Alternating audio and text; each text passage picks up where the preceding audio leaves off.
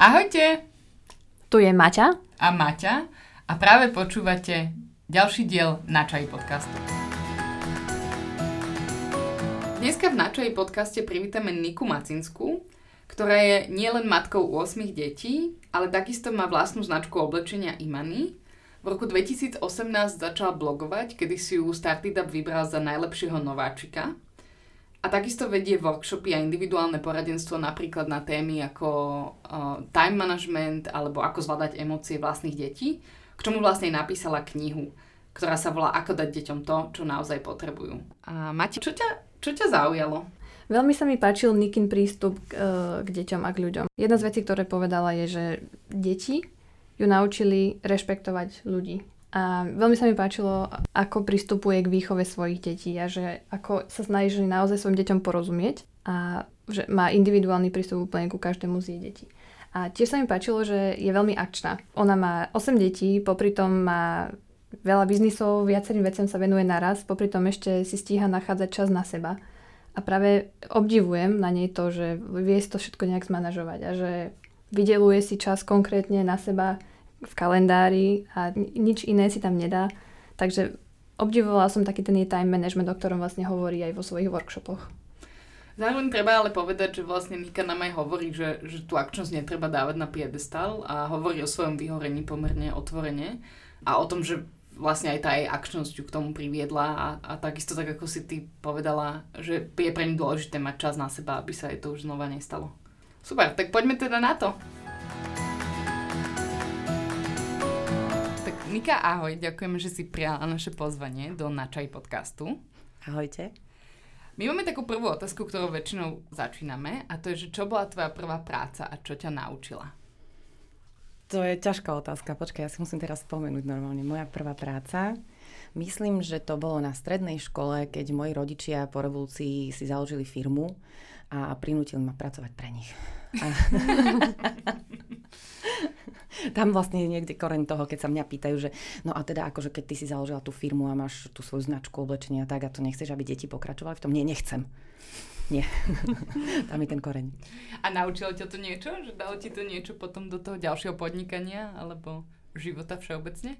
Teraz rozmýšľam, či mám odpovedať vtipne alebo vážne. Môžeš Ale určite, určite ma to niečo naučilo že takto fungovať nechcem, ako fungovali moji rodičia. To, to mi dalo úplne že základ, lebo som mala pocit, že to nemá veľmi ani hlavu, ani petu, ale teda oni ako úspešne viedli tú firmu, ešte stále ju majú, takže to nie je také zlé, ako som to ja si videla ako dieťa, alebo teda tínedžerka. Ale bolo to náročné, lebo odo mňa sa vyžadovalo, že pôjdem do školy, odbijem si tú školu, potom prídem do kancelárie a urobím tie veci, ktoré mám urobiť a častokrát to trvalo až do večera a môj otec bol workoholik, takže on tam aj nocoval hádam v tých svojich priestoroch a, a ja som tam veľmi často bola veľmi dlho s ním. No a bolo to veľmi vyčerpávajúce a unavujúce, takže to nie. A čomu sa venovala tá firma?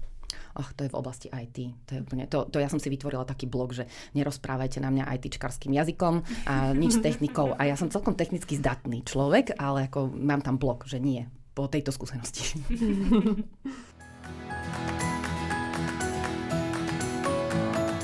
Ty si vlastne na Instagrame známa ako, teda tvoj Instagram sa volá denník mami 8 detí. A, a teda to je jedna z tém, o ktorých by sme sa chceli rozprávať uh, s, s tebou, o tvojich deťoch. Um, a možno taká prvá otázka, že keď si bola malá, keby ti niekto povedal, že, že Nika, že ty raz budeš mať 8 detí, čo by si si pomyslela? Že mu šibe. Však teda, kto by chcel mať 8 detí, prepáč, ale fakt. ale nie. Uh, ja som sa tak zamýšľala naozaj počas tej strednej školy, že prečo nás v škole neučia aj normálne nejaké predmety, uh, niečo, čo súvisí s výchovou. Že mne to totiž to prišlo úplne šialené, že vychovávať deti je strašne ťažké. Že, že to sa nedá vedieť len tak. Hej, tak to boli moje úvahy niekde na strednej škole. No a ja som už aj vtedy vedela, že chcem mať deti. Hej, ako nebola som ten typ, že, že nechcem mať deti, alebo že teda neskôr. Mne to bolo také normálne, také prírodzené, že jasné, že uvažujem o deťoch. Ja som sa chcela spýtať, že aký si mala vzťah k deťom predtým ešte, ako si ich mala? Že, či si sa venovala deťom v voľnom čase, alebo si robila niečo, tábory? To Vôbec. Také Absolútne nie. No ja som na to nemala priestor a čas, keďže som musela pracovať vo firme mojich rodičov. To mm. nebolo možné. Mm. nie, ale uh, väčšinou, keď som sa stretla, keď som došla do kontaktu s nejakým menším dieťaťom, tak uh, tie deti ma mali rady. To bolo také, také milé, hej, mm-hmm. že mhm. oni sa tak na mňa zavesili a boli na mňa zavesené. No, takže to tak mm. niekde tam vznikalo. A okrem toho mám o 11 rokov mladšiu sestru. A to je dosť veľký rozdiel na to, aby som si to uvedomovala. No, síce keď si tak predstavím, aké si spomínam na to, keď sa narodila a musela som ju chodiť kočikovať a ostatní chodili von, to sa mi až tak nepáčilo. Dobre, dúfam, že to nebude počúvať. um, ty si vlastne prvé dieťa mala v 23, ak som si to správne prečítala. Jo, áno, dobre si to mala niekde, tieto informácie. A, to, ako vzniklo to, že, že dneska sa to zdá, že to je pomerne skoro, neviem, mm-hmm. že, či, že, či to aj vtedy tak bolo, ale bolo myslím, to. že ten vek sa posúva vyššie a vyššie. Ako si vedela v tých 23, že ja už idem mať dieťa, ja už chcem mať dieťa? Bolo to aj vtedy skoro. Uh, moje spolužiačky, rovesničky uh, ďaleko, ďaleko ešte nemali deti. Neviem, či som nebola fakt prvá. A um, bolo to také, také náhle, ale bolo to vedomé rozhodnutie. Uh, mne to ešte lekári povedali, že nemôže mať deti. No, tak, e, tak potom som ich porodila 8, hej. No, takže vlastne to bolo také, že e, ja som tak vedome bola nastavená, že e, neriešim to nejako inak, proste chcem dieťa. A vieš, no, viete si to predstaviť, hej, keď žene, ktorá chce deti, niekto povie, že nemôže mať deti, tak ich chce ešte viac všakže. Mm-hmm. Uh, takže takto to nejako tam vzniklo. Hej. No a potom, keď sa narodilo to prvé dieťa, tak ja som tak uznala, že toto je to najlepšie, čo sa mi mohlo stať. A ten pôrod bol strašný, dúfam, že o pôrodoch sa nechcete rozprávať. A cez to všetko... Chceli sme sa, ale... No ale aby sme zase nevydesili tie ženy, ktoré ešte nerodili, keď toto budú počúvať, to zase... A dobre, budem si dávať pozor, budem pekne pozitívne o tom rozprávať. No a teda vtedy som si vravela, že OK, že uh, je to fajn mať dieťa a že ja určite chcem mať viac detí. No a lekár mi vtedy povedal, že viete, no tak hormóny a tak a telo funguje tak všeli, ako že nevieme proste predpokladať, že ako to bude uh, s vami a teda keď chcete ďalšie dieťa, tak najlepšie čo najskôr. No tak bolo ďalšie a ďalšie. a tak. Hmm. Mňa by zaujímalo, že po tom pôrode, ako si načrtla, že možno, že nebol úplne najjednoduchší, že z čoho vychádzala tá tvoja žiadosť mať viac detí? Že presne v tom momente, keď som si predstavila, že wow, že jedno dieťa je celkom dosť. Mm-hmm. No, ja teraz neviem, že, že či to mám priznať úplne. Ale vieš, akože po tom pôrode na ten druhý deň to ako tie všetky hormóny, to sa tak všetko vo mne vzbúrilo, tak možno to bol len taký ošiel hormonálny. neviem. Môže byť. Môže byť, no ale vzhľadom na to, že ma to neopustilo, držalo ma to ďalej a teda chcela som tie ďalšie deti, tak asi tam bolo niečo viac. Uh-huh. A zažívala si aj také, lebo ja mám teraz veľa kamarátov, ktorým sa rodí, rodia deti a mám pocit, že občas zažijú taký šok, že že tak však ti niekto zverí proste niečo živé a ťa ti s tým dovolí z domov. A, a že ako keby, že, že to trvá, kým sa s tým ako keby trochu až vysporiadaš, ak môžem použiť také slovo, že, že vlastne teraz mám doma niečo živé a sa o to starám a, a tak, aspoň to, to je také moje vonkajšie pozorovanie, že, že mala si aj ty nejaké také problémy, alebo to bolo naozaj také, že, že wow, že toto je najlepšie, čo sa mi mohlo stať a ja chcem mať ďalšie deti. Strašne ma prekvapilo to, že mám doma niečo živé. Deti moje zlaté, fakt toto nech nepočúvajú. Ja, ja mám doma A preto ešte nemám deti.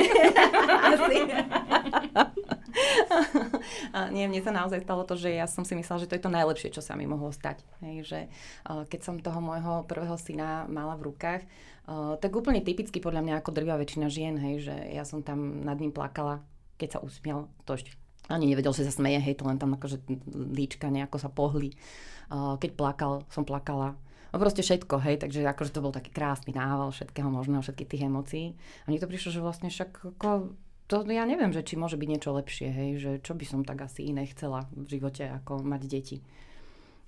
Dnes si nemyslím, že deti sú zmyslom života, hej, pozor, akože s týmto sa stretávam všeli kde, a veľa ľudí má tento názor, že však predsa čo tu po tebe zostane, nič iné, len deti. A ja neviem, že či zmyslom môjho života je to, aby tu po mne niečo zostalo vôbec, hej, takže vôbec sa neviem pozrieť na to, takže deti sú zmyslom môjho života. Minimálne preto, že ak by som zavalila svoje deti um, tou záťažou, že oni sú ten zmysel môjho života, tak to prakticky znamená, že oni nemajú svoj vlastný zmysel. Mm-hmm. Hej, že oni tu nie sú na nič iné, len na to, aby boli zmyslom môjho života. No a to mi príde trošku chore a zvrátené. Hej? Takže mm-hmm. fakt si nemyslím, že deti sú zmyslom života. Ale teda ja som sa vybrala tou cestou, že som chcela tých detí viac.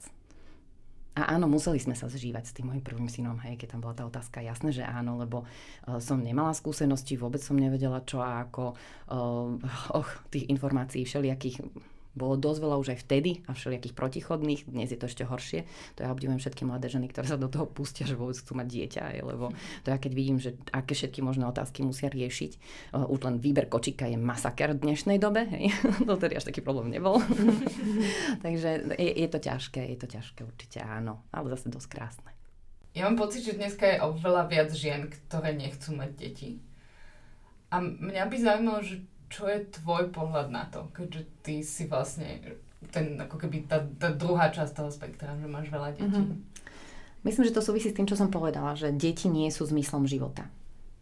Vyvíjať tlak na niekoho, že musí mať deti, lebo inak tu za sebou nič nenechá, je totálny nezmysel aj nerešpektovanie slobodnej vôle ktoréhokoľvek človeka. To znamená, že ak ja som sa rozhodla mať veľa detí, to ešte neznamená, že to je to správne, jediné možné riešenie pre všetkých ľudí na tejto zemi a ja som úplne v pohode a úplne rozumiem ženám, ktoré sa rozhodnú aj deti nemať. Je to úplne v poriadku, ja v tom nevidím absolútne žiadny problém. Nevidím možno, možno to súvisí aj s tým, že ja som sa stretla s odsudzovaním. Hej?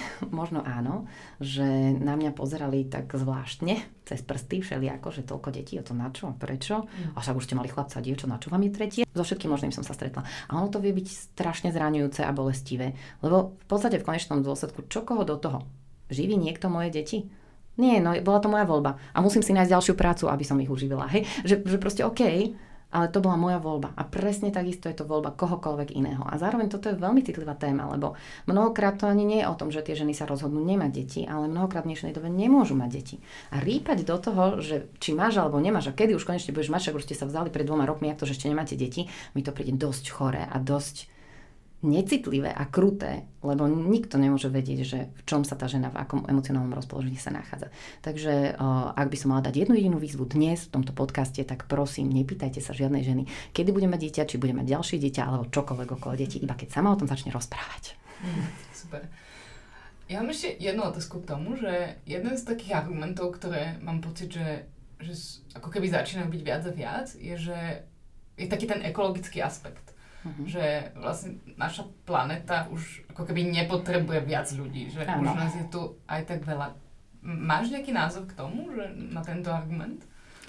No, že som to dosť prehnala, keďže mám 8 detí. My ostatní nebudeme mať, to Dobre, tak akože vyvážite to, vyvážite to. Um, ja sama sa snažím nad tým rozmýšľať koľko odpadu vyprodukujem, lebo v podstate je to stále o tom odpade a zároveň aj o tom, čo všetko potrebujem a nepotrebujem. Už som sa tu toho dotkla, hej, že ono to naozaj nie je len o tých financiách a o tom priestore, že nemám kde tie veci skladovať, ale myslím si, že je to zbytočné že my potrebujeme oveľa menej vecí, ako tu teraz máme dostupné, ako máme možnosti. Takže sa snažím podľa toho naozaj aj fungovať a žiť. Snažím sa k tomu viesť aj deti. Uh, separujeme odpad, uh, používame menej plastov a proste všetky tie veci, ktoré sa dá. Akože uh, asi by sa dalo ešte viac, ako robím, hej, ale zároveň uh, aj v tomto sa tak riadím takým tým zdravým rozumom, hej, že jednoducho viem, že by to už možno bolo nad to, čo by som zvládla, lebo však ten čas teda mám obmedzený a ak by mi to znamenalo, že, že stratím oveľa viac času, ako by bol prínos, tak no hold, tak použijem aj nejaký plast navyše, hej, ale, ale snažím sa, snažím sa to nejako regulovať. A snažím sa naozaj tomu viesť aj deti, aby rozmýšľali trošku viac ekologicky. Lebo si myslím, že je to veľmi dôležité práve pri tej generácii týchto detí, hej, že oni to budú mať ešte oveľa náročnejšie, ako to máme my teraz dnes, lebo 20-30 rokov, ja neviem, čo bude s touto planetou, ale nevyzerá to veľmi dobre, hej, keď sa niečo nezná. My tu máme jednu otázku od našej poslucháčky Monron. Um, boli prirodzené pôrody menej bolestivé pri ďalších deťoch? Ako to bolo? Ah. Joj, no. Uh, ja by som asi, ja nie som typ ženy, ktorý by povedal, že o, pôrod neboli, neboli všetky. A prvých šesť bolo prirodzených, posledné dve boli sekcie. No a či boli prirodzené každý ďalší lepší? Dobre, povedzme to tak, že v mojom prípade, vzhľadom na to, že je to tak vysoko individuálne, že aj tak si myslím, že sa z toho nedá urobiť nejaký záver, tak e, od prvého po štvrté to išlo stále lepšie.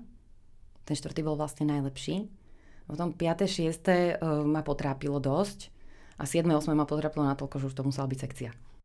A čo ti materstvo dalo? Naučilo ma rešpektovať ľudí. Myslím, že to je základ. že som sa v priebehu toho, ako som mamou už 22 rokov, rôznym 8 ľuďom, musela naučiť e, rešpektovať jedinečnosť každého človeka, lebo každé to moje dieťa je iné, má úplne iné potreby a, a vlastne naučiť sa, čo to vôbec znamená rešpektovať. Hej. Tak toto, toto myslím, že je vysoká škola.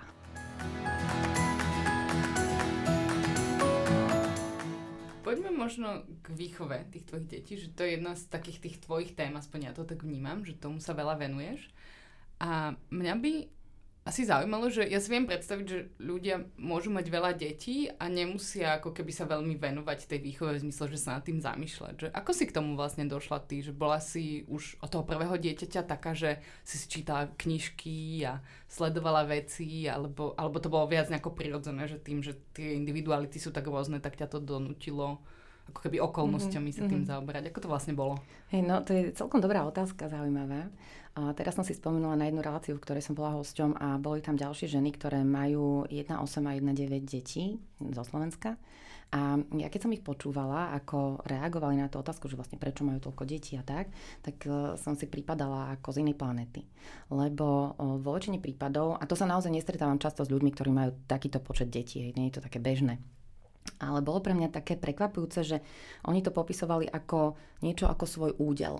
Hej, že no tak mám tie deti, no tak tie deti tak prichádzali a, a proste, že vlastne také ťažké. Hej. A myslím, že tam niekde môže byť aj to, a to vôbec sa ich nechcem dotknúť, lebo predpokladám, že sa starajú o svoje deti najlepšie ako vedia, hej, takže to nie je o tomto. Ale u mňa to bolo naozaj vedomé rozhodnutie mať tých detí veľa.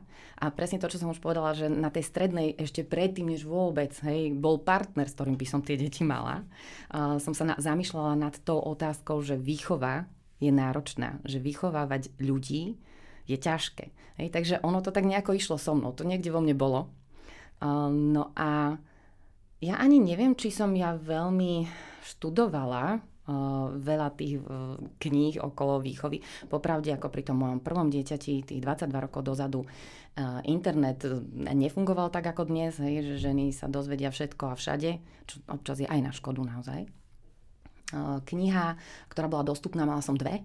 to bola taká jedna veľká encyklopédia, o, tuším o matke a dieťati a nejaká taká, že rodičovská, veľké knihy. Tie som mala prelistované správa aj zľava.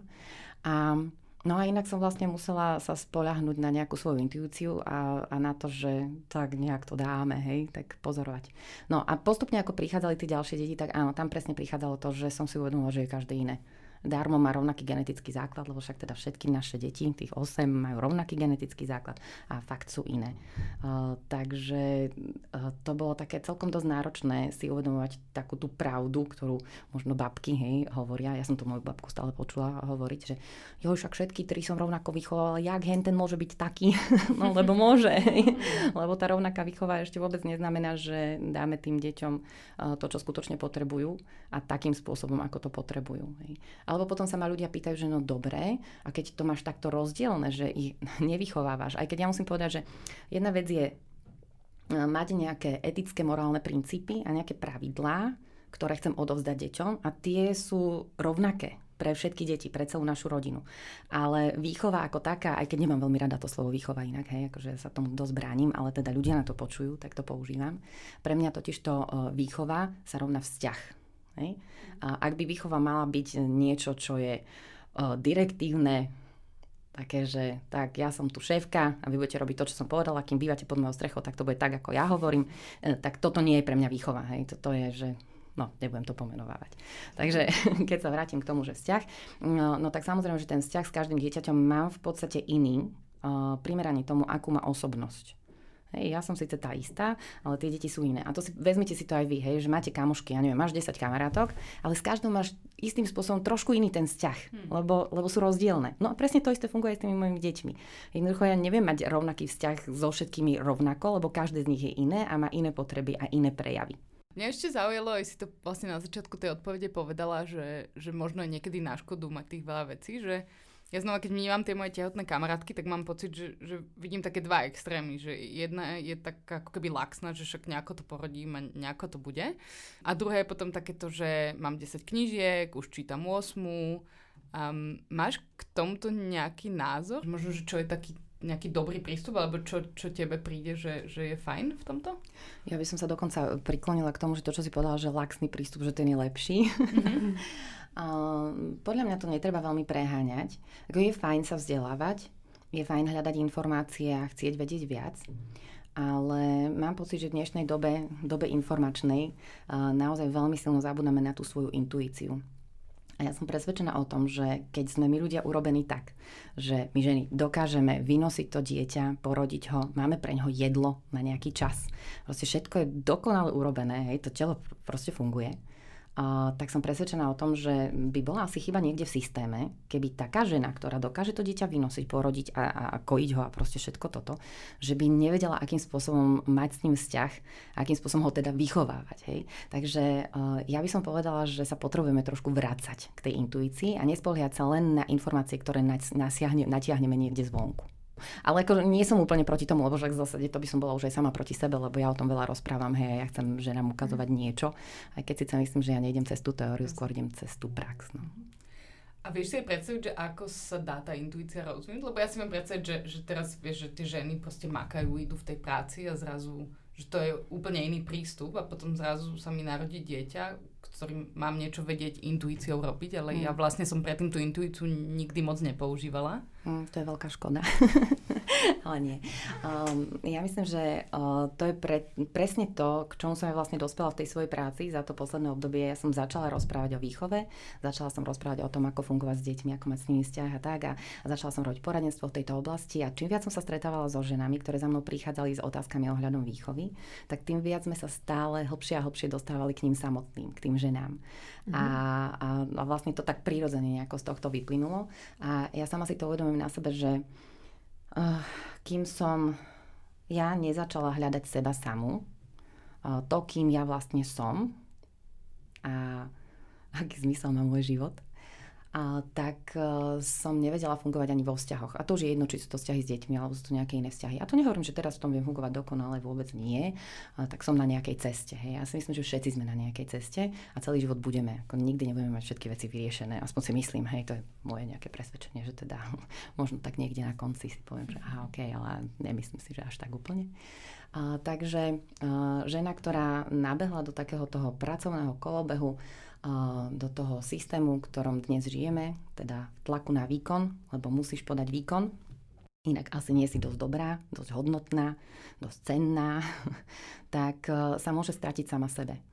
A ja teraz nechcem tým povedať, že predtým, než sa rozhodneš mať deti, tak e, najprv hľadaj seba, ale bolo by to fajn. Takže áno, nájsť, nájsť taký ten kúsok seba, kto ja vlastne som. Čo tým presne myslíš, že stratiť sama seba?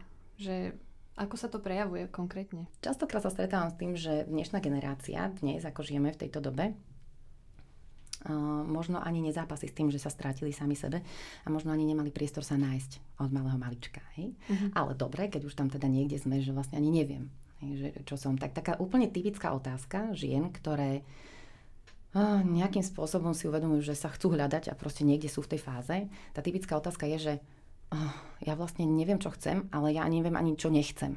Hej, že je to také, také niekde stratené, že, že proste idem, mám úspešný život, no, kariéra sa mi dobre rozvíja, mám za sebou, ja neviem, študijné, pracovné úspechy, um, a proste všetko by bolo fajn, však vlastne som spokojná. Ale tam niekde vo vnútri, tam je taká nejaká prázdna diera, že ti tak, no chýba ti tu také nejaké prepojenie, taký tmel toho celého. Takže myslím, že tou prvou otázkou sa to tak nejako mhm. prejaví, hej, že čo ja vlastne chcem v tom živote, kam smerujem, aká je moja vízia, kde sa ja vidím o 20 rokov, hej. A to nie každý musí mať úplne jasnú, um, ale je fajn o tom rozmýšľať. Mala si nejakú predstavu toho, akou matkou chceš byť a si takou matkou? Že aká chcem byť, uh, tak si myslím, že to sedí presne k tomu, že som chcela byť mama, ktorá dokáže prijať tie deti také, aké sú. A so všetkým, aj s pozitívami, aj negatívami. Z toho môjho uhla pohľadu, hej, lebo to, čo ja vidím ako negatívum, ešte nemusí byť negatívum. A, a chcela som byť mama podporujúca. Taká, ktorá podporuje tie svoje deti v tom, aby hľadali seba samých, aby vedeli, kto sú a aby uh, boli spokojné v tom živote s tým, čo robia. Tiež tu máme ďalšiu otázku od jednej z našich poslucháčok. Dočítali sme sa, že vo výchove je pre teba najdôležitejšia láska. Um, ako to... Čo to znamená v praxi? Láska môže mať mnoho podôb. No a ak sa rozprávame o tej materinskej láske, teda o tej láske vo vzťahu k deťom, tak myslím, že je tam veľmi dôležité rozpoznať to, aké sú potreby toho dieťaťa konkrétneho. Každý človek má iné potreby. Ako v podstate máme všetci všetky, ale v určitom období niektoré sú také výraznejšie, hej, ak ich máme. No a vlastne o tom som ja písala v tej mojej knihe. Keď som písala o emocionálnych potrebách, som ich tak nejako rozdelila do takých desiatich skupín a snažila som sa to tam zadefinovať a snažila som sa hovoriť o tom, že ako prakticky to vyzerá. Hej. No a tam medzi tie potreby patrí teda potreba základu, plne potreba rešpektu, potreba prijatia, potreba bezpečia, ocenenia, uistenia, podpory, útechy, blízkosti. No, je to proste taký celý veľký balík a, a reálne keď toto hovorím, tak asi, asi to tak vnímate, že aha, aj to mám, aj to mám, aj to mám. Áno, presne toto to je, hej, že všetky máme všetko, ale naozaj je obdobie, alebo teda súvisí to aj s osobnosťou dieťaťa a súvisí to naozaj aj s tým obdobím, v ktorom sa práve nachádza že môže v niektorých oblastiach trošku viac akoby strádať, hej, že trošku viac tam potrebuje podporiť. No a e, mojou úlohou ako mami je odhadnúť a odhaliť tú potrebu, konkrétnu potrebu toho môjho dieťaťa. Mhm. No a takým spôsobom mu tú lásku dať tak ako to práve potrebuje. Hej, niekto potrebuje objať viac, niekto potrebuje sadnúť a vypočuť, Mm-hmm. Niekto chce vypočuť e, cez deň, niekto je nočný typ a potrebuje viac rozprávať v noci, takže potrebujem vypočuť v noci. Niekto potrebuje len byť v tej miestnosti, kde som ja, robiť si tam niečo svoje. A niekto potrebuje počuť naozaj také tie slova, že, že to dá, že to zvládne. Hej. Alebo potrebuje pochváliť za niečo, čo už vykonal, čo urobil. Tak, takže tak celkom program na celý deň, 24 hodín denne. Ako sa naučíš tie potreby rozoznávať u tých svojich detí? Sledujem a počúvam tie deti. A, jasné, dosť mi pomohlo k tomuto vôbec zadefinovanie. Mňa veľmi inšpirovala kniha 5 jazykov lásky. A akorát mi tam stále niečo chýbalo, že že to je, to je pekné, že tých 5 jazykov lásky a, a nimi niečo robíš, ale mne tam chýbalo to za tým. Hej, a to za tým som si ja pomenovala, hej, že vlastne čo tými, tými jazykmi, ako o, to nazvali autory, tak že, že čo ja tým vlastne idem robiť a kam tým smerujem, hej, čo tam naplňam. No a tam som ja zadefinovala si tie emocionálne potreby, že toto vlastne sa naplňa tým spôsobom. Takže je to taký mix, taká kombinácia toho. Hej. Takže ako to rozoznám, mm, veľakrát pri tých malých deťoch je to naozaj tak, že oni nám prirodzene dávajú to, čo sami potrebujú. Hej. A treba to vedieť rozlišiť, lebo uh, v určitom veku už naozaj môže dochádzať k tomu, že už kopírujú nás. To znamená, že keď uh, vidí, že objímam, keď pláče, tak ma príde objať, keď som smutná a tak. Mm. Že to je jasné, že to viac menej kopíruje. Ale niekde tam tak akoby preráža to ich osobné. Hej. A, a to bolo vidno pri tých mojich deťoch. Tým, že ich mám toľko, tak ja som to naozaj vedela porovnávať. Hej.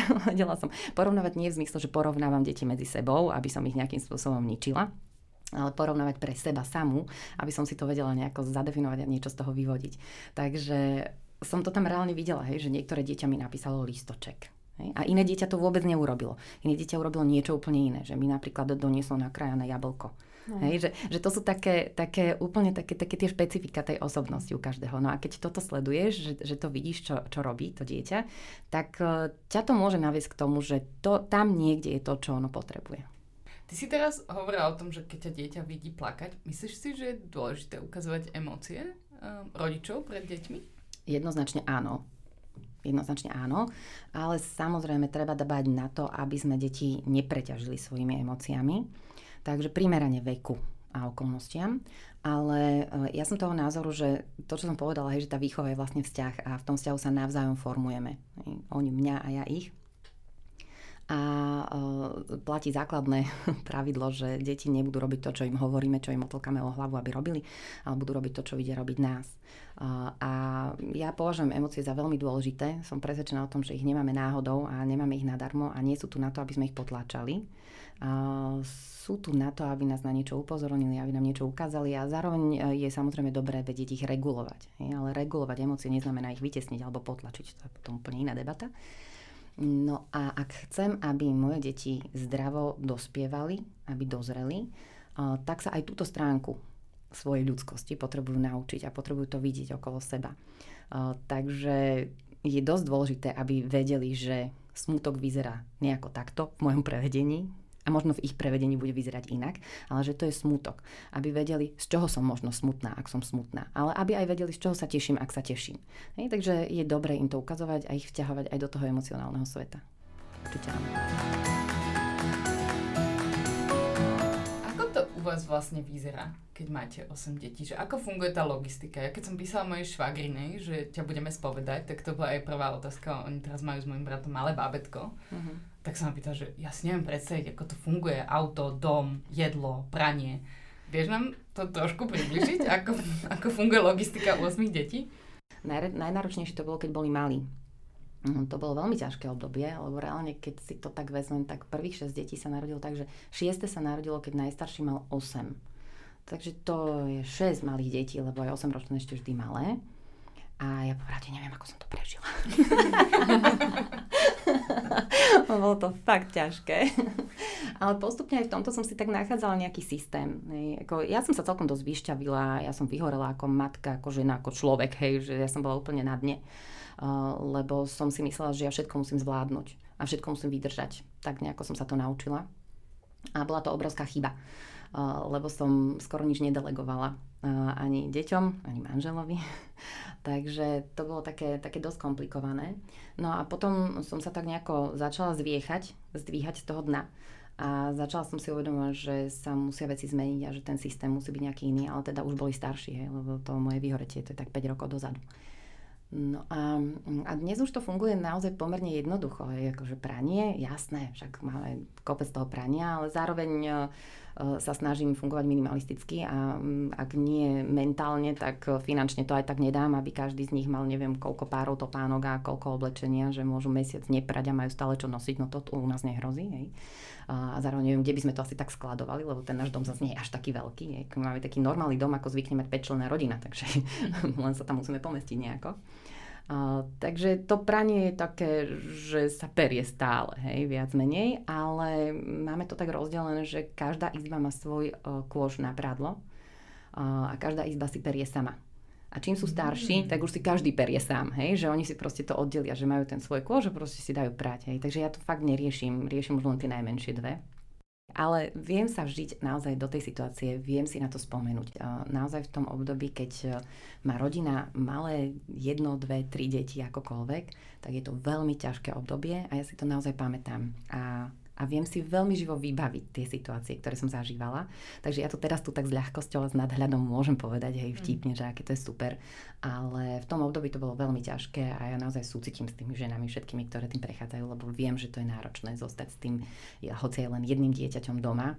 A, a ja to stále hovorím, že keď si na to spomeniem, to moje prvé dieťa, to, čo si sa aj pýtala, to zžívanie, tak uh, tam reálne to vyzeralo tak, že ja som x krát, bolo x dní, keď som ešte na poludne bola v pyžame s neumytými zubami a ešte som nestihla ísť ani na vecko. Hej, a to bolo 12 hodín. No, takže e, naozaj to je ťažké. A čo ti pomohlo prekonať toto ťažšie obdobie? Ďalšie dieťa. Ale nie, no, ono to naozaj tak je. Ja to, uh, som si istá, že ženy, ktoré to počúvajú a už majú dve deti, tak určite mi dajú za pravdu. Uh, keď poviem to, že uh, pri druhom dieťati som nechápala, čo som ja robila s tým prvým. Hej. A to si väčšina žien toto povie, naozaj to tam je. Lebo totiž to pri tom prvom strašne veľa vecí bolo pre mňa nových. To je to, čo sme sa tu rozprávali. Je, že to bolo nové. To, to že len chytiť to dieťa bolo nové, lebo dobre, keď som predtým niekomu známemu držala to bábetko, tak som nedržala jednodňové dieťa, ale držala som možno dvoj, trojmesačné, čo ja viem, akože má, ja som nemala veľmi príležitosti stretnúť sa s takým týždňovým bábetkom. No ale s tým druhým už strašne veľa tých vecí je rutinných. Mm-hmm. Hej, že to už sú také tie, ako keby, že aha, však to je také úplne normálne, že to jednoducho ideš a prichádzajú už nové len tie, ktoré sú nové s tým dieťaťom. Mm-hmm. A tam prichádzali tie jedinečnosti. Hej, tam som vlastne začínala zisťovať, že aha, dieťa môže byť iné. Aha, tak to bude asi niečo o tej osobnosti toho dieťaťa. Takže ja tam niekde na začiatku, tam vznikali zárodky toho, čo ja robím vlastne teraz. Nám pred chvíľou spomenula to tvoje vyhorenie. Ja som niekde na tom tvojom blogu čítala, že si mala takú uh, nepríjemnú skúsenosť na Pražskej diálnici, ak si to dobre pamätám. Um, Vedela by si nám možno o tom povedať viac, že vlastne ako to vyhorenie vzniklo a potom čo ti pomohlo to prekonať a čo si sa možno naučila počas toho? Hmm. Ono to bola taká kombinácia. Tá moja skúsenosť na Pražskej diálnici, pamätná, na tom 52. či 58. kilometri. Uh, tá bola už naozaj o fyzickom kolapse môjho tela. Mala som akutný zápal v tele. Skončila som v nemocnici na infúzkach a fakt, že opäť 12, uh, telo kolabovalo, išlo do sepsy, proste celé zle. Ale tomu predchádzali, predchádzalo naozaj obdobie, keď uh, som ja nepočúvala signály svojho tela, že už je zle. Hej, takže, uh, lebo, ako som povedala, že som si myslela, že všetko musím zvládnuť lebo však podať ten najvyšší výkon v akejkoľvek oblasti sa rozhodnem, tak to je ten základ, lebo ja keď nepodám ten výkon, tak asi neviem, som zlyhala alebo čo. No, takže si myslím, že toto, toto tam niekde začalo oveľa skôr, ako tých 5 rokov dozadu, keď už som skolabovala. A keďže ja som dosť húževnatý a vytrvalý a cieľavedomý človek, tak um, musím povedať, že to trvalo x rokov, hej? že to nebolo obdobie niekoľkých týždňov, ale naozaj to bolo veľa rokov, keď som uh, tlačila a tlačila a tlačila, až som to už nedala. No a keď už sa to tak nejako utriaslo, už som z toho úplne najhoršieho bola vonku a ležala som tam, uh, tak uh, mi vtedy došlo, že sa to musí zmeniť, že, že ja musím úplne inak fungovať. A pre mňa naozaj na tej diálnici totiž to, keď som tam sedela v tom aute skolabovaná a v takých bolestiach, že naozaj tých 8 porodov bolo nič proti tomu, tak to bolo pre mňa veľmi intenzívne tam vnímať z takého toho duchovného hľadiska niečo úplne iné ako, ako dovtedy a, a ja som naozaj vedela, že ešte mám priestor na život, hej, že to ešte nie je koniec. Lebo tá moja otázka bola jasná, že bože, toto už je koniec, lebo to bolo naozaj tak zle, čo som ešte v živote nezažila takúto bolesť, že som si myslela, že to už je ako, fakt, že koniec, že to už, to už nemám šancu prežiť, hej, že to už sa nedá. A mne naozaj odchádzalo to telo, takže ja som, ja som sa nevládala už pohnúť. Hej, tá bolesť bola tak veľká, že proste som nevedela. No, ale ja som vedela, že, že to ešte nekončí, že, že ešte, ešte mám žiť. Ja som si to potom dala aj vytetovať na ruku, mám to také pekné tetovanie, že ži. Mm. Aby som nezabudla, lebo totiž to, ja som sa z toho najhoršie dostala, začala som tak e, inak fungovať, inak sa správať sama k sebe, inak riešiť seba, hľadať sa oveľa tak intenzívnejšie a proste stopnúť tie zlé vzorce, ktoré tam boli. No, inak je to makačka, ja to tu teraz popisujem na hučku, ale to vôbec nie je také ľahké. A je to veľa práce. A po nejakých možno dvoch rokoch som si uvedomila, že už som zase v starých kolejach. Uh-huh. Aj napriek tomu, že som mala takúto skúsenosť, že bola naozaj na pokraji života a smrti, aj napriek tomu som mala tendenciu uh, ísť naspäť v určitých oblastiach. No tak minulý rok sme si s dcerou dali takéto tetovanie. No ale ja som sa musela naučiť, čo to znamená ži. No a to je také jedno aj z takých mojich hesiel, hej, alebo niekde, kde to podstate to skoro všade vždy uvádzam, že môjim cieľom nie je prežiť život, ale naozaj ho žiť. No a to sa učím, to hľadám, čo to vlastne je. Čo boli tie prvé kroky? Že, že keď nás počúva niekto, kto možno už cíti nejaké fyzické prejavy, ale ešte neskolaboval na tej pražskej diálnici. Čo bolo to, čo, čím by si možno mu poradila začať, eh, aby nemusel skolabovať na tej pražskej diálnici a možno to mohol začať riešiť trochu skôr? Mm, obávam sa, že uh, táto skúsenosť je neprenosná. Uh, podstate som si to uvedomila aj v rodine minulý rok. Uh, moja sestra, tá mladšia, a minulý rok e, jej bola diagnostikovaná rakovina. A uh, presne o tomto sme sa rozprávali, že ona bola súčasťou toho celého, čo som ja prežívala, aké to bolo náročné a vedela, čo je za tým a vedela, máme, však máme rovnaké korene, máme rovnakých rodičov, vyšli, sme z rovnakého prostredia, tak akože máme podobné vzorce fungovania, takže tiež išla celkom silno na výkon a, a vedela to. A mne hovorila, ako sa mám zastaviť, ako proste to neviem všetko riešiť. A ona aj tak išla ďalej v tých svojich vzorcoch, až v podstate ju telo tiež vyplo nejakým spôsobom. A, a vtedy, keď teda sa to tak prevelo s tou diagnózou, tak to prvé, čo mi to ráno povedala, bolo to, že, že no ona ma počula, ale že nevedela to naozaj počuť. Že vedela, čo hovorím, vedela, že v čom som, ale aj tak, aj tak to nevedela uchopiť. Takže preto si myslím, že tá skúsenosť, a to je naozaj najbližší človek môj, a aj tak tá skúsenosť je neprenosná. Ale teda, a aby to neznelo veľmi negatívne, lebo naozaj sa s tým dá niečo robiť. A ak človek dôjde k tomu záveru, k tomu poznaniu, že že tam už vníma tie signály. Inak odporúčam naozaj knihu Nevyhorený, to je pre každého, to nech si všetci prečítajú. Uh, tá je veľmi dobrá a sú tam reálne príbehy ľudí, uh, ako to zažívali, lebo každý z nás to môže prežívať inak. Hej. Takže to, ako som to zažila ja, to ešte neznamená, že toto je pravidlo pre všetkých, lebo však sme rôzni, všakže. um, no ale ak, ak naozaj má niekto podozrenie, že, že má tento stav, hej, že už, už, už proste tie signály tam sú, hej, že, že tak veci prestávajú baviť a už nevládzeš a máš pocit, že viac prokrastinuješ, ale namiesto toho si povieš, že som asi lenivá, hej. ono to nemusí byť, že som lenivá.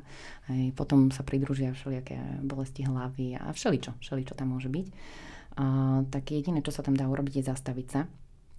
A možno taká, taká vec, ktorá sa a vlastne často aj hovorí, hej, že Častokrát my máme totiž to vzhľadom na to, že tu tak žijeme tak strašne rýchlo, tak máme pocit, že my nemôžeme z toho kola vypadnúť, lebo však ako všetko skolabuje, všetko skončí, keď ja nepôjdem do tej práce, keď ja neurobím toto, keď ja nestanem, keď ja proste všetko toto. Hej. No ale ja som tam skončila a som bola 3 mesiace úplne odpísaná a 3 mesiace som ani nepohla poriadne, hej, lebo to bolo dosť zlé. A, a veci šli aj bezo mňa. Išli inak, ako by som ja chcela, ako by som si ja predstavovala, ako by bol naplnený môj perfekcionizmus ale šli. Hej, a teraz také toto si uvedomiť, že vlastne to nie je o tom, že to musí byť tak, ako to ja chcem. Ako som si ja predstavila a naplánovala, že keď príde ten kolaps, tak tam aj tak nebudem a že to nejako budem si fungovať, tak radšej tomu chcem predísť. Takže trošku utiahnem zo svojich očakávaní, trošku popustím zo svojho perfekcionizmu a, a zapojím aj iných ľudí okolo seba do tých procesov, nakoľko sa to dá.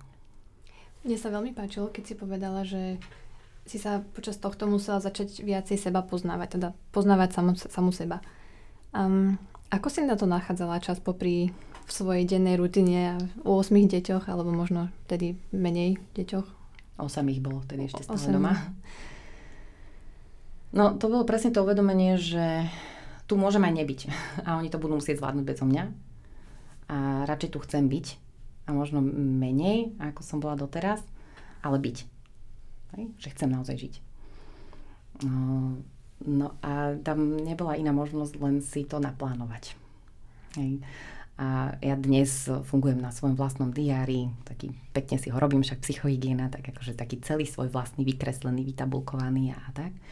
A keď som začínala s tým, že vytvoriť si priestor a čas pre seba, tak som si to naozaj musela dávať do kalendára. Mm-hmm. Fakt som si to musela napísať do diára. Ku všetkým tým ostatným povinnostiam a úlohám a navštívam lekárov a čo, čomu všetkému som tam dala, že ja.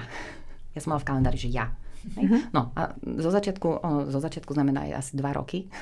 to trvalo, kým som si vôbec zvykla na ten režim ja, uh, ktoré dni v tom týždni sú moje, alebo teda hodiny, lebo zase ako, no, to nie je až tak, že by som mala celý deň. Ale už je to, k tomu už som tiež došla minulý rok, hej, akože už boli aj dni. A, ale naozaj som to tam musela mať napísané dopredu, lebo keď som to nemala napísané, tak som si tam šupla niečo iné. Hej, lebo však tu treba ísť, tam to treba vybaviť. Ha, ha už, už bolo, a však veď na seba si nájdem, a však večer si sadnem. Nie, nie, nie, nie. nie. Vzhľadom na to, že ja som viac ranný typ ako nočný, uh, tak pre mňa napríklad také, že cvičenie. Hej. Uh, cvičenie som vyskúšala ráno aj večer, večer nefungujem ráno. No, takže mám ráno. Hej, a mám to v tom kalendári. A ja si tam nedám žiadne stretnutia. Nič. Nič. Iba keď, ja neviem, už traktory padajú z neba asi ale to je veľmi výnimočne. No a minulý rok som naozaj došla až do toho, že uh, som tak na začiatku roka, uh, ja neviem, čo to bolo vlastne, ako som sa k tomu... A už viem ako. Ja som písala si takú poviedku, takú sama svoju sebe si. a uh, tú poviedku som osadila do talianského prostredia, tak som cestovala prstom po mape, som tak hľadala dedinku, ktorá naozaj reálne existuje, že tam tá žena z tej poviedky bude. Um, a keď som tak, tak cestovala tým prstom po mape a pozerala som si to cez Google, že ako to tam vyzerá, som si že wow, že to je také dobré, že to by bolo aké super, tak, tak ísť, že to, čo som ja vlastne napísala v tej povedke, ešte to nebola moja hlava, že v zmysle, alebo teda vedomé, hej, to nebolo, že to ja vlastne chcem, ale ja som si to tam tak napísala, no. A potom som nad tým začala rozmýšľať a som si hovorila, že ale však to vlastne ja chcem. Hej, ja takto chcem ísť. No a potom som doma zahlásila, že tak milí moji, o, odchádzam na 4 dní do Talianska. Sama. Nie, ty ideš sama? Oni to nechápali, že a prečo tam ideš sama? Bo, bo chcem ísť sama. Takže som si spravila taký výlet a Myslím, že to bola najlepšia skúsenosť moja, akú som mohla mať. Lebo to bolo z viacerých uhlov pohľadu. Jednak to, že som bola sama, veľa som písala, veľa som rozmýšľala, takže to bolo naozaj takéto, ten môj čas, taký, že naozaj celé dni s tým, že som videla uh, veci, ktoré som vidieť chcela, že som sa spontánne rozhodovala, kam pôjdem a kam nepôjdem, že som aj poblúdila, tak to bolo celkom dobrodružné. A veľmi veľa ma to naučilo. Uh, a keď som sa vrátila z toho môjho výletu, tak som si uvedomila, že som silnejšia, ako som si myslela, že som. A že zvládnem oveľa viac vecí, ako som si myslela, že zvládnem. Ale nie v takom tom negatívnom zmysle ako predtým, v tom, že aj ja to musím dať a musím tlačiť a tlačiť a tlačiť ten výkon, ale tak inak, hej? Že, že tie veci sa dajú ešte inak robiť, ako som si myslela do toho momentu, kým som do toho Talianska šla sama.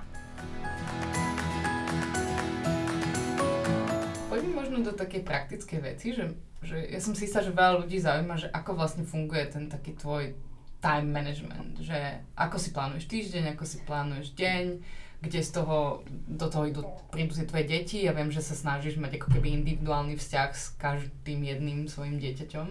A zároveň tam chceš mať ten ja čas, cvičenie, že to vyzerá, že ty máš viac ako 24 hodín denne, tak nám prosím ťa daj nejaké tipy. Kiež by som mala. Ale nie, všetci máme vydelené úplne rovnako tých 24 hodín. Ako vyzerá môj, môj čas? No, mm, áno, time management je tiež jedna z tých vecí, o ktorých rozprávam, zvlášť ženám. Jedna taká dôležitá vec, ktorú som si tam uvedomila, je to prepojenie toho pracovného a osobného života že sa to nedá oddelovať. A preto som si ja začala robiť ten diár sama podľa svojich potrieb, lebo kým som to mala oddelené, že pracovný diár a domáci diár, tak sa mi veľakrát stalo to, že sa mi to tam niekde prelínalo, hej, že som si to tak nejako zle e, pamätala, čo som si kde dala a ako naplánovala. No, takže si myslím, že tam musí to byť nejako vyvážené v tom, koľko času venujem tým pracovným povinnostiam a koľko času venujem tomu osobnému životu. Hej, a tam naozaj do toho patrí, že rodina, deti a proste ja a tak. No a takú dôležitú vec, ktorú som sa ja naučila za to posledné obdobie je, že si nenaplánujem 100% času každý deň. Že si tam nechávam nejaký priestor, ktorý je akoby pripravený na niečo nepredvídané že keď proste niečo vystane. No ale keď mám naplánovaných 100% času, tak kde ja už vobchám to nepredvídané? Ja už to nemám kam dať a tým pádom vzniká stres. Tým pádom niektoré úlohy musím presunúť a nestihla som ich a v mojej hlave sa to tam kumuluje a nestíham, nestíham, nestíham, nestíham mm. a to ťa proste úplne, že zloží.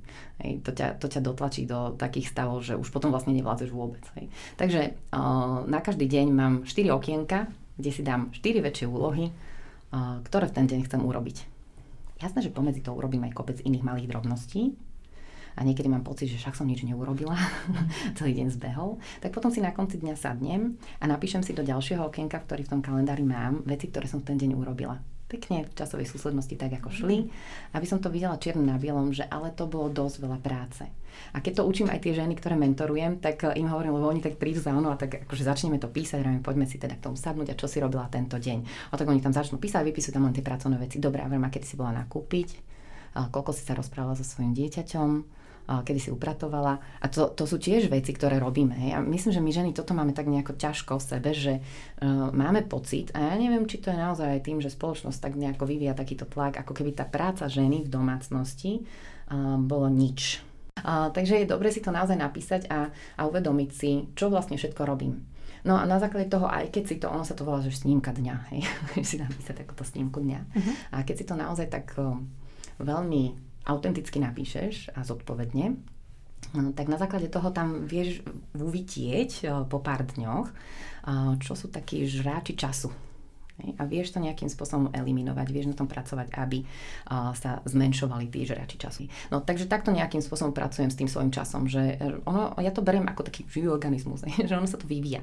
Že ja aj keď sa rozhodnem túto niekde na začiatku mesiaca, že to nejako bude, tak ja na konci mesiaca stále mám priestor to vyhodnotiť. Ten môj diár totiž to aj tak vyzerá, ako myslím ešte aj to grafikou toho diára. že jednoducho tak som si vytvorila nejaký systém a za tých pár rokov, čo si ten diár robím, tak keď sa pozriem úplne na začiatok, ako som si robila tie tabulky, tak dnes vyzerajú úplne inak. Je, že hľadám ten spôsob, že čo mi viac vyhovuje v tom danom období a, a na čo chcem klasť dôraz. Mm-hmm. No a to si tam dávam. A teda máš aj také vyhodnocovanie, že na konci mesiaca sa pozeráš na ten mesiac, alebo tak, že... Mám tam aj také dlhodobejšie ciele, alebo teda ono to sú ešte vždy krátkodobé, lebo mesiac ešte je krátka doba, ale na začiatku toho mesiaca tam mám ciele v rôznych oblastiach, ktoré som si tam zadefinovala a ja si tam napíšem, že čo v tomto mesiaci naozaj chcem či už dosiahnuť, alebo kam sa chcem dostať, aký chcem urobiť krok, ak chcem urobiť nejakú zmenu. Áno, vracia sa k tomu, či som to teda naplnila alebo nenaplnila, prípadne si tam píšem kroky, ktoré mi k tomu pomôžu, aby som to naplnila. Ale zase ono to tu znie, že som strašne zodpovedná, ale až tak úplne nie som, hej, to zase Mám tam aj také škrty všelijaké, hej, a presúvam okienka a tak, robím to. Ale viem, že mi to robí zle. Viem, že mi to presúvanie tých okienok robí zle. Takže tam len vyhodnocujem, že um, či to zvládam alebo nezvládam Zároveň musím brať ohľad aj na svoj cyklus hormonálny, to som zistila, že jednoducho sú týždne, kedy nedám ani polovicu z toho, čo si myslím, že by som chcela dať. Hej? A potom sú týždne, keď to tak dobehnem. Takže nie som už na seba tak strašne prísna, že to musím vždy všetko zvládnuť a, a naozaj beriem na seba trošku viac ohľad. Mm, mne sa veľmi páči, že ty máš taký triezvy pohľad na tieto všetky veci a hovoríš, že máš fakt, že 8 detí, tak ja si ani neviem predstaviť, že koľko času ti to berie. A popri tom si nachádzaš čas na seba a ešte aj máš, si veľmi akčná, máš viaceré biznisy alebo podnikania. Um, že ako to vlastne, ako to zvládaš, alebo že stíhala si, stíhala si toto od začiatku, keď si mala prvé dieťa, popri deťoch, alebo kedy prišiel ten moment? Mm-hmm. No asi som akčná, asi som vždy bola lebo ja vlastne aj popri tých e, prvých deťoch som bola taká dosť aktívna v komunite, kde sme bývali, ako keď sme bývali s tými prvými deťmi na e, inom mieste a nebolo tam detské ihrisko, tak som tak dala ľudí dokopy, že však poďme niečo urobiť, tak sme urobili ihrisko keď sme sa potom presťahovali, tak tam bol problém so škôlkou, tak som bola veľmi aktívna, aby sme tam mali škôlku, aby sme zachránili, aj keď tam chodilo len 5 detí, tak nakoniec nám tam nechali. No proste akože šialená žena. Hej. No to, to, to boli tie kroky, ktoré ma viedli k tomu, kam som sa až potom dostala. Hej, zase pozor. Um, no a podnikanie prišlo, keď som mala šieste dieťa. Uh-huh. Lebo nejako to prišlo. Um, Takže áno, no, bola som akčná, asi to tak mám nejako v sebe, ale ja by som to nechcela vyzdvihovať ako nejaké pozitívum. A určite to nedávať do takého toho svetla, že ženy teraz sa porovnávate s touto ženou, lebo ona taká akčná, s toľkými deťmi toľko toho zvláda. Vôbec nie. Hej, že pozor, prosím, nie. A to ja stále upozorňujem, neporovnávate sa so mnou, to je zlé. Toto nerobte, čo ja. Hej. Takže to, keď o tom rozprávame, tak to nie je o tom, že, že poďte byť všetky akčné. Hej. Tá akčnosť môže vyzerať uh, úplne rôzne a naozaj každý máme nejaké svoje limity a každý máme nejaké svoje ciele a, a sny a čokoľvek. A toto je tam dôležitejšie do toho zakomponovať. Hej. Takže um, určite to nie je cieľ, dobre? Ale teda áno, učila som sa to zvládať. Hej. To podnikanie um, išlo tak nejako postupne. Na začiatku som bola strašne nadšená, No, takže som robila po nociach. Mala som 6 detí a boli malé, lebo ten šiestý syn mal tuším 9 mesiacov, keď uh, vznikla firma. A to sa nedalo veľmi robiť cez deň, takže ja som ťahala nočné a potom som cez deň bola s deťmi. No tak si viete predstaviť asi, ako to mohlo dopadnúť, hej, to akože to, ono to nejde dlhodobo vydržať. Takže to už tam niekde, hej, boli tie zárodky toho môjho ďalšieho vyhorenia niekde, ale teda vydržala som dosť dlho, no. Ako vzniklo to podnikanie, že to bol nejaký nápad, ktorý si mala dlho v hlave, alebo to zrazu jedného dňa si sa zobudila a si si povedala, že tak už idem podnikať, alebo... úprimne. Mm, prosím. Môj muž vravel, že som tak príliš aktívna a tak dobročinne fungujem, že furt pre všetky, že už by konečne tá moja aktivita mohla prinašať aj nejaké peniaze do rodiny. No a nebolo to celkom to, čo je dnes. Hej. To, čo som tam niekde na začiatku začínala, s čím som začínala, to už som odovzdala niekomu ďalšiemu a medzi tým sa to nejako kreovalo ďalej ale mňa vždy e, ťahalo, keď som ešte bola teda na tej strednej, okrem toho, že som rozmýšľala o výchove, ja som tak akože na viac smerov, ja som mala v pláne, alebo teda túžila som študovať modný dizajn, chcela som byť modná návrhárka, to tak krásne znelo a mňa to bavilo, ja som proste vždy niečo niekde šila, tvorila, vymýšľala. No si pamätám, ako som spolužiačke na Stužkovú uh, urobila, ona chcela, nechcela mať šaty klasické, ale chcela mať overall, tak som jej navrhla taký čierny overall s takými raglánovými čipkovými rukavmi a tak, hej, že proste akože riešila som takéto veci. No ale uh, ešte pochádzam z generácie, uh, kde sa mladí ľudia až tak slobodne nerozhodovali, čo chcú študovať. Aj keď teda už to bolo po revolúcii, ale veľmi tesne a teda bolo rozumnejšie ísť iným smerom, lebo aj tá poradkyňa, ktorú sme mali na škole, mi povedala, že vieš, no však keď máš talent, tak to môžeš robiť aj bez toho, aby si šla na tú školu. No nemyslím si, že to celkom tak platí, ale zároveň no, niečo na tom aj bude. Hej. Takže ja som vyštudovala manažment No a teda tá modná tvorba, alebo teda tá práca s textilom a dizajnom ma tak nejako lákala. No ale v tom čase, keď teda som mala veľa tých malých detí, tak ma tak e, veľmi e, zasiahlo to, že ja chcem, aby tak bolo vidno, že tie, tá rodina celá tak patrí k sebe. Hej. No a toto bolo také moje niečo prvé, čo som vytvorila. Že také úplne jednoduché, nebolo to celkom o tej tvorbe dizajnovej a textilnej, alebo to len také, také trošku light. Takže som vlastne vytvárala rôzne trička s takými rodinnými motívmi akoby. Hej. Tak toto bolo to prvé, čím som prišla a to fungovalo niekoľko rokov celkom dobre, ale pred, eh, no to už pomaly dva roky budú, čo som sa rozhodla teda túto značku pustiť a prenechať niekomu inému, takže som ju posunula ďalej. No a medzi tým ešte niekde tých, ja neviem, už možno 6-7 rokov to už je dozadu, čo som vlastne vytvorila tú svoju druhú značku, kde už som sa trošku posunula aj k tomu dizajnu a k tomu tej tvorbe toho vlastného oblečenia, že to nebolo len trička.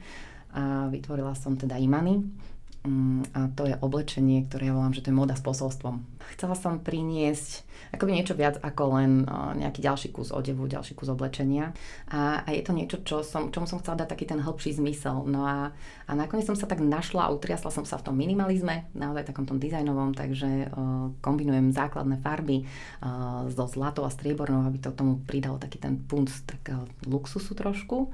A, a pritom sú to, je to teplakovina a úplety, ale tie šaty vlastne vyzerajú veľmi elegantne a zároveň na druhej strane sú tak neskutočne pohodlné, že drvia väčšina žien, ktoré mi povedia, že ich nosia na sebe, že, že ich majú chuť nosiť stále a že to úplne jedno, či to vezmu do práce alebo aj, idú aj na nejakú inú uh, akciu. No a to, čo to posolstvo, to vo vnútri, to je vo vnútri, tak.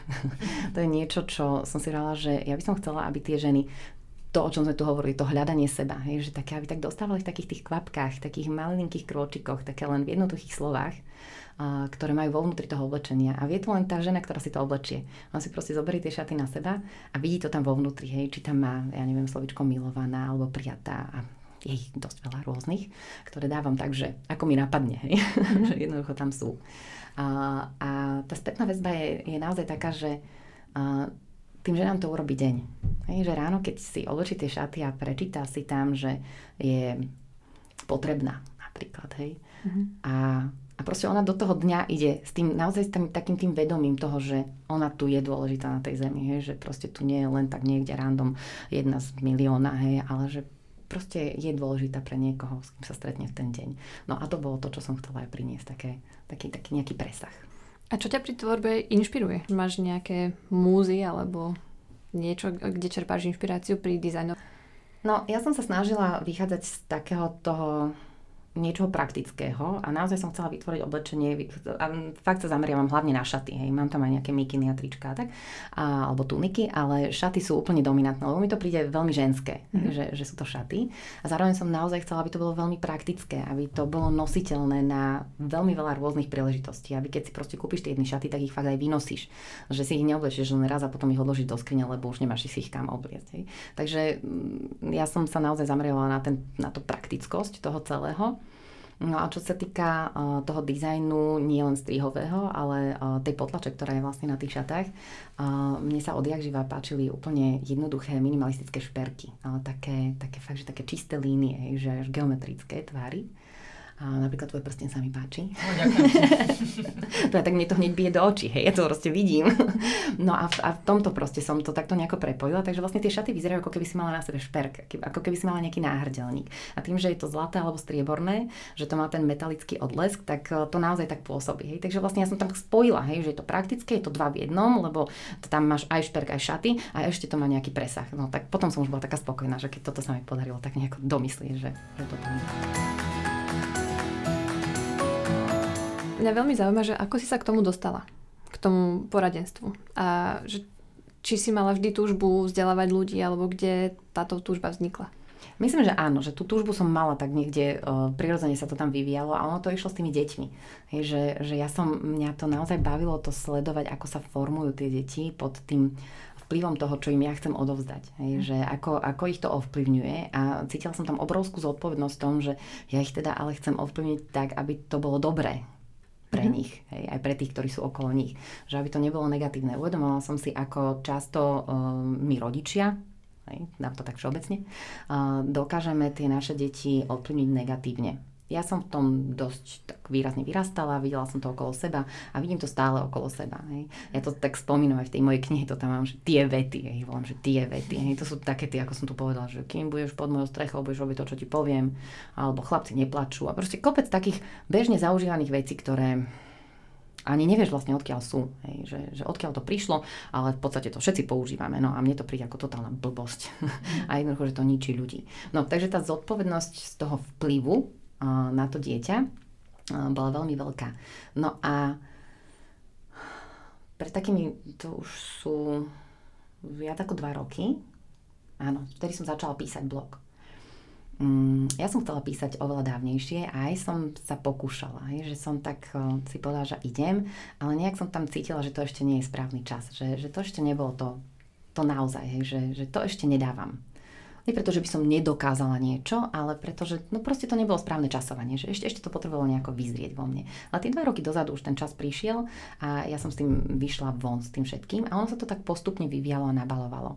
Hej, to znamená, že ja nemôžem povedať, e, že som mala úplne jasnú víziu, že ja budem robiť to, čo robím presne teraz a tak, ako to teraz robím, ale išlo to k tomu, že som chcela odovzdať, chcela som dať ľuďom niečo, čo zase tak podobne ako pri tom mojom imani, aby to malo presah, tak aj v tejto oblasti som chcela nejaký presah. Aby to nebolo o tom, že tak ľudia, tak ja som tu, vyštudovala som to a to, uh, mám za sebou toľko a toľko certifikátov a takto a takto máte vychovávať deti. Lebo úprimne ja sama ťažko verím takýmto informáciám. Hej? A ja som chcela priniesť niečo, čo je naozaj autentické, čo je zo života, čo má za sebou skúsenosť. A tak som vyšla s kožou na trh a začala som písať o našej rodine. A začala som otvárať dvere do toho, ako fungujeme. A aj k tým negatívnejším stránkam, a aj tým pozitívnejším. A, a postupne to tak prichádzalo, že ženy kladli veľa otázok. A keď už bolo tých otázok veľa z rôznych strán a opakovali sa, tak som si povedala, OK, tak uh, idem začnem robiť teda workshopy. Že nech sa neopakujem stále, lebo zase tá kapacita naozaj tých 24 hodín denne, to je obmedzené, aby som odpovedala na všetky otázky. Takže som to zhrnula do nejakých workshopov. Uh, potom prichádzalo to, že my nemôžeme prísť na váš workshop, tak, uh, tak akože to chce niekde spísať. No tak vznikla kniha. Hej. Takže uh, som začala písať. No a potom sa to pýtalo na individuálne poradenstvo, že už sú to veci, ktoré sa nechcú zdieľať verejne ani na sieťach, ani v tých menších skupinách, no tak prišlo poradenstvo. No takže pokračujem ďalej a uh, verím, že sa mi podarí si urobiť aj terapeutický výcvik, aby som teda bola oficiálne aj terapeutom, takže tam vlastne niekde smerujem. Ako, ako prebiehal ten proces toho otvárania sa, ako hovorí, že ja, keď som si čítala tie tvoje blogy, tak som bola veľmi prekvapená mierou tvojej otvorenosti, že hovoríš aj o veciach, o ktorých sa v slovenskej spoločnosti nehovorí, typu manželská kríza a, a podobné. Um, to si, ako keby hneď si to mala v sebe, že budeš taká otvorená, alebo to bol nejaký proces, ktorým si si musela prejsť?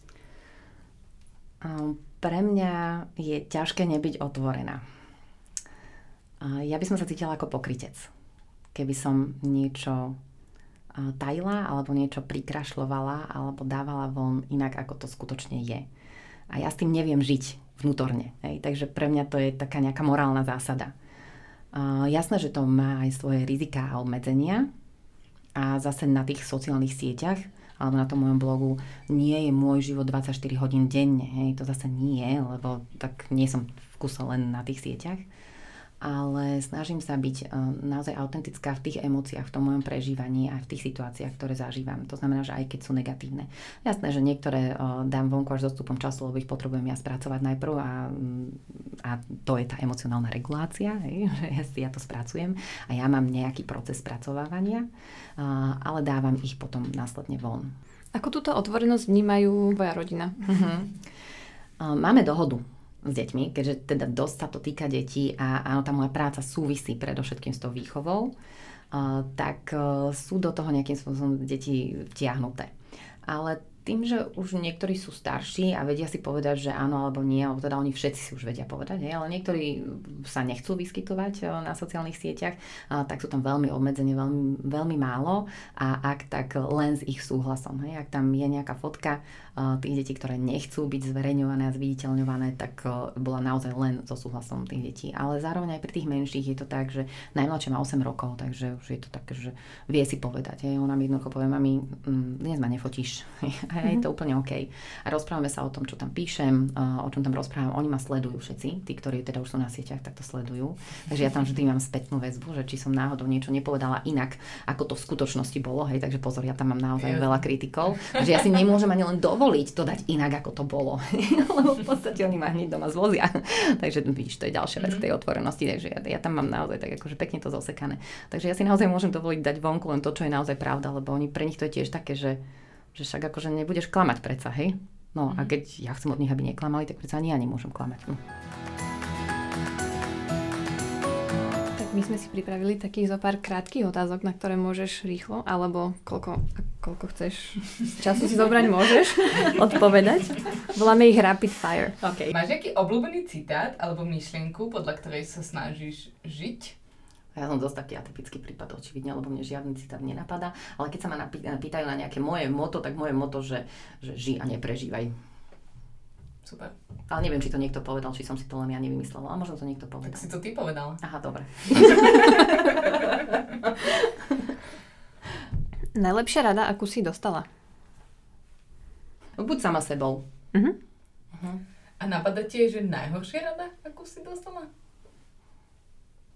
Nie. ja, možno je to tým, že uh, som sa naučila, nepamätám si tie z minulosti, lebo som ich škrtla. A v súčasnosti sa snažím úplne otvorene reagovať na nevyžiadané rady. Ak ja si radu nepýtam a mi ju niekto dáva, tak ja vlastne neviem, čo mi poradili, ale ja ich tých ľudí konfrontujem s tým, že to bola nevyžiadaná rada a že teda um, asi nepatrí do môjho života. A úplne posledná otázka je, že my sme sa veľakrát s babami rozprávali, že vlastne aj ty si to hovorila dneska, že, že ženy majú častokrát pocit, že musia byť dokonalé, že všetko mi musí ísť na 100% mm. a ideálne na 120 mm. a, a vlastne my si do podcastu prinášame zaujímavé ženy, ale potom tam presne vzniká taký ten uh, taký ten problém toho, že ľudia si môžu hovoriť, že však tá Nika, že ona je perfektná. Ja. Tak uh, môžeš nám povedať, ako nie si perfektná? Nech sa necítime tak zle. a už som to tu vlastne načala, lebo keď sme sa rozprávali o tom time managemente, ja som hovorila o tom krásne no, zorganizované, naplánované, tak tiež som už rovno povedala, že aj tak mi to nejde vždy, hej. A že sú dní, keď proste to nedávam a sú dní, ktoré úplne, že akože preflákam, hej, že vôbec nejdem podľa plánu.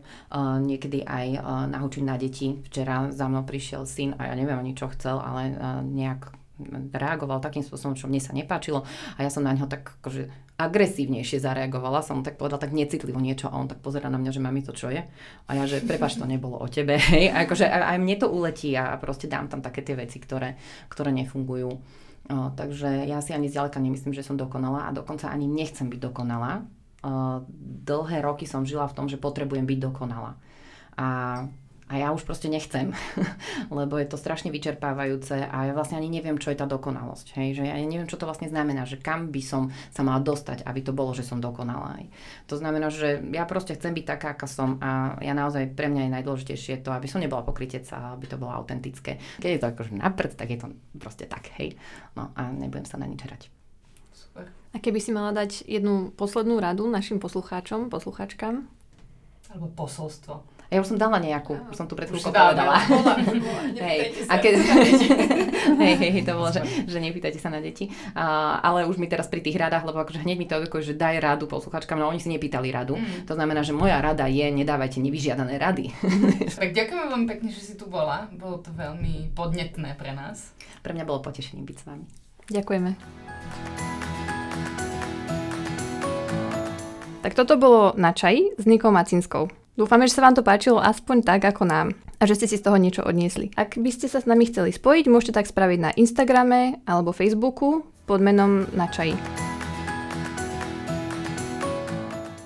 Za podporu vzniku tohto podcastu ďakujeme Slido.